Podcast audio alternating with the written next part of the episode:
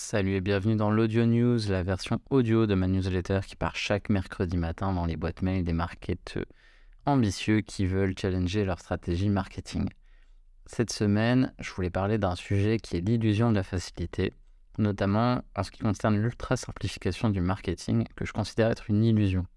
Donc, en profitant de ma coupure la semaine dernière, j'ai passé pas mal de temps sur les blogs américains à creuser certains sujets et j'en suis revenu en identifiant un point je trouve, gangrène des réseaux comme LinkedIn. Et ce point bloquant, c'est ce que j'ai appelé l'illusion de la facilité. Quand on écoute les gourous sur les réseaux, on a l'impression que c'est devenu excessivement simple de lancer ses publicités sur le web. Et pour cause, un enfant de 5 ans qui aurait chapardé une carte bancaire peut aujourd'hui lancer ses pubs sur Google. Est-ce qu'elles seront optimisées? Il y a peu de chances. Est-ce que le point numéro 1 de la performance sur Google Ads sera respecté?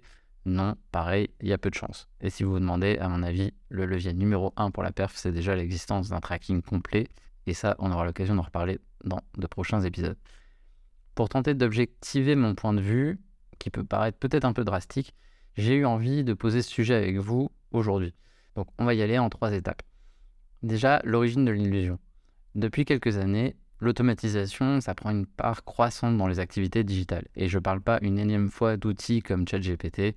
On va citer par exemple Smart Shopping sur Google Ads, qui a déjà eu beaucoup d'années d'antériorité derrière et qui a été remplacé. Ces campagnes rendaient les marketeurs aveugles et complètement entre les mains de Google. Et j'ai toujours eu du mal avec ce type de campagne. Et entre deux, on a eu des nouveautés qui nous sont tombées dessus, comme RGPD, les blocages iOS. C'est apparu et ça a rendu le besoin de consolider les données encore plus important. Mais pour autant, ça ne devrait pas être une excuse pour accepter une cécité qui nous rend euh, soumis complètement aux régies publicitaires comme Google ou Meta.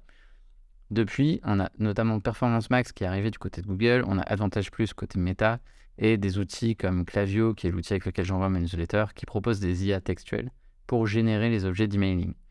Donc ces éléments, ça renforce la place de la machine dans le quotidien des services marketing, mais pour autant, est-ce qu'il faut les utiliser bêtement? Est-ce qu'il faut être réduit à penser que le marketing digital, c'est juste un exercice de presse-bouton sans aucune réflexion? Moi, je crois pas. Et donc ça mène à mon deuxième point, qui est celui de vivre dans l'illusion. Parce que ces illusions, elles peuvent être difficiles à déjouer.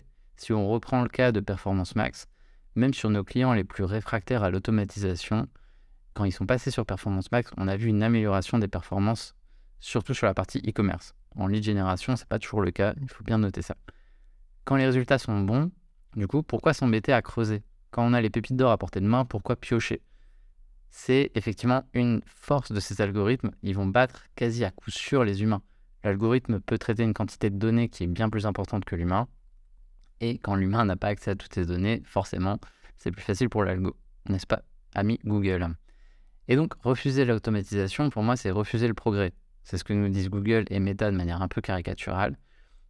Ils ont raison en partie. On construit plus des charrettes, on creuse plus des fondations avec sa pelle. Mais est-ce qu'il faut se bercer d'illusions et accepter d'être porté par la machine? Moi, je crois pas. Il faut pas oublier que dans une économie de marché, il faut se distinguer de ses concurrents. C'est obligatoire pour exister. Et si tout le monde a accès aux mêmes outils et qu'on réduit l'intervention humaine, bah, on aura les mêmes résultats que tout le monde. Alors, je sais pas vous, mais moi, j'ai toujours envie de faire mieux que les autres, de tirer mon épingle du jeu. Et pour ça, il y a une solution, et c'est mon troisième point, c'est rompre l'illusion pour reprendre une métaphore qui est assez commune sur Google Ads, si tout le monde finit par avoir la même Formule 1, les deux seuls éléments qui vont faire la différence, ce sera le pilote et l'équipe du paddock. Avoir des produits et une marque différenciante, nous, c'est la mission qu'on va confier aux pilotes, nos clients. Notre rôle, nous, ça va être de faire en sorte que leur Formule 1, elle sorte bien huilée, avec les pneus bien gonflés et que tout se passe bien. Et l'expertise de l'équipe devient de plus en plus cruciale, et en tout cas plus cruciale qu'avant. Le rôle de la team, ça va être aussi d'expliquer au pilote les nouveaux comportements de son véhicule. J'ai fait sur LinkedIn deux sondages récents sur euh, Performance Max et comment c'est vu du côté des agences et des annonceurs. Bah, pour 85% des votants, pour eux, Performance Max n'est pas lisible. Ils répondent soit que c'est une boîte noire, que les optimisations ne sont pas lisibles, ou qu'ils ne se sont pas formés dessus. Et quand on demande aux gens, bah, est-ce que un livrable sur comment optimiser Performance Max, ça vous intéresse? On a 92% de réponses oui. Donc on le voit bien, tout le monde n'est pas content de conduire une Formule 1 autonome digne d'une Tesla parce que ben, on veut comprendre, on veut savoir, on veut optimiser. Et donc quand on s'y intéresse de plus près, on se rend compte qu'on l'a l'information. Elle est juste plus technique qu'avant et c'est plus compliqué d'aller la chercher et surtout d'y réagir. Mais du coup, qu'est-ce qui se passe quand on va mixer l'intelligence humaine et l'intelligence artificielle? On arrivera à un niveau supérieur. Ça va créer un avantage sur ses concurrents.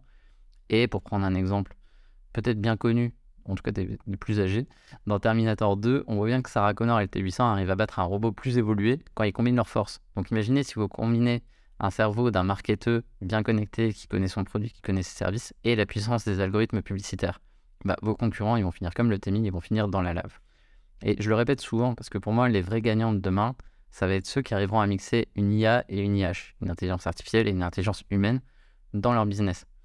Le marketing, forcément, il n'échappe pas à cette règle et c'est dommage que beaucoup soient soit fatalistes face aux évolutions du marché publicitaire, soit réfractaires à refuser tout progrès.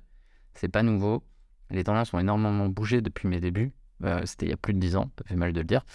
Et à l'époque, par exemple, le summum d'un compte Google Ads, c'était d'avoir 200 campagnes avec des SKAG, donc des Single Keyword Ad Group, un seul mot-clé par ad group. Alors qu'aujourd'hui, c'est complètement l'inverse. On va être dans une mode qui est celle du Hagakure. C'est un concept sur lequel je reviendrai dans une prochaine édition si ça vous intéresse. C'est, euh, si vous voulez, un peu du lean version Google Ads.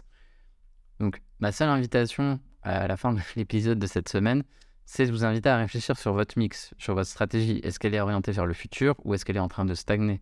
Est-ce que vous allez laisser vos concurrents prendre des virages technologiques avant vous ou est-ce que vous allez dompter la machine pour prendre 100 km d'avance sur eux? Et donc, comme d'habitude, si vous avez la moindre question, la moindre remarque suite à tout ce que je viens de dire, bah, mes coordonnées sont dans la description de l'épisode. Je suis un vrai humain, je réponds à tout le monde et je vous retrouverai avec grand plaisir la semaine prochaine.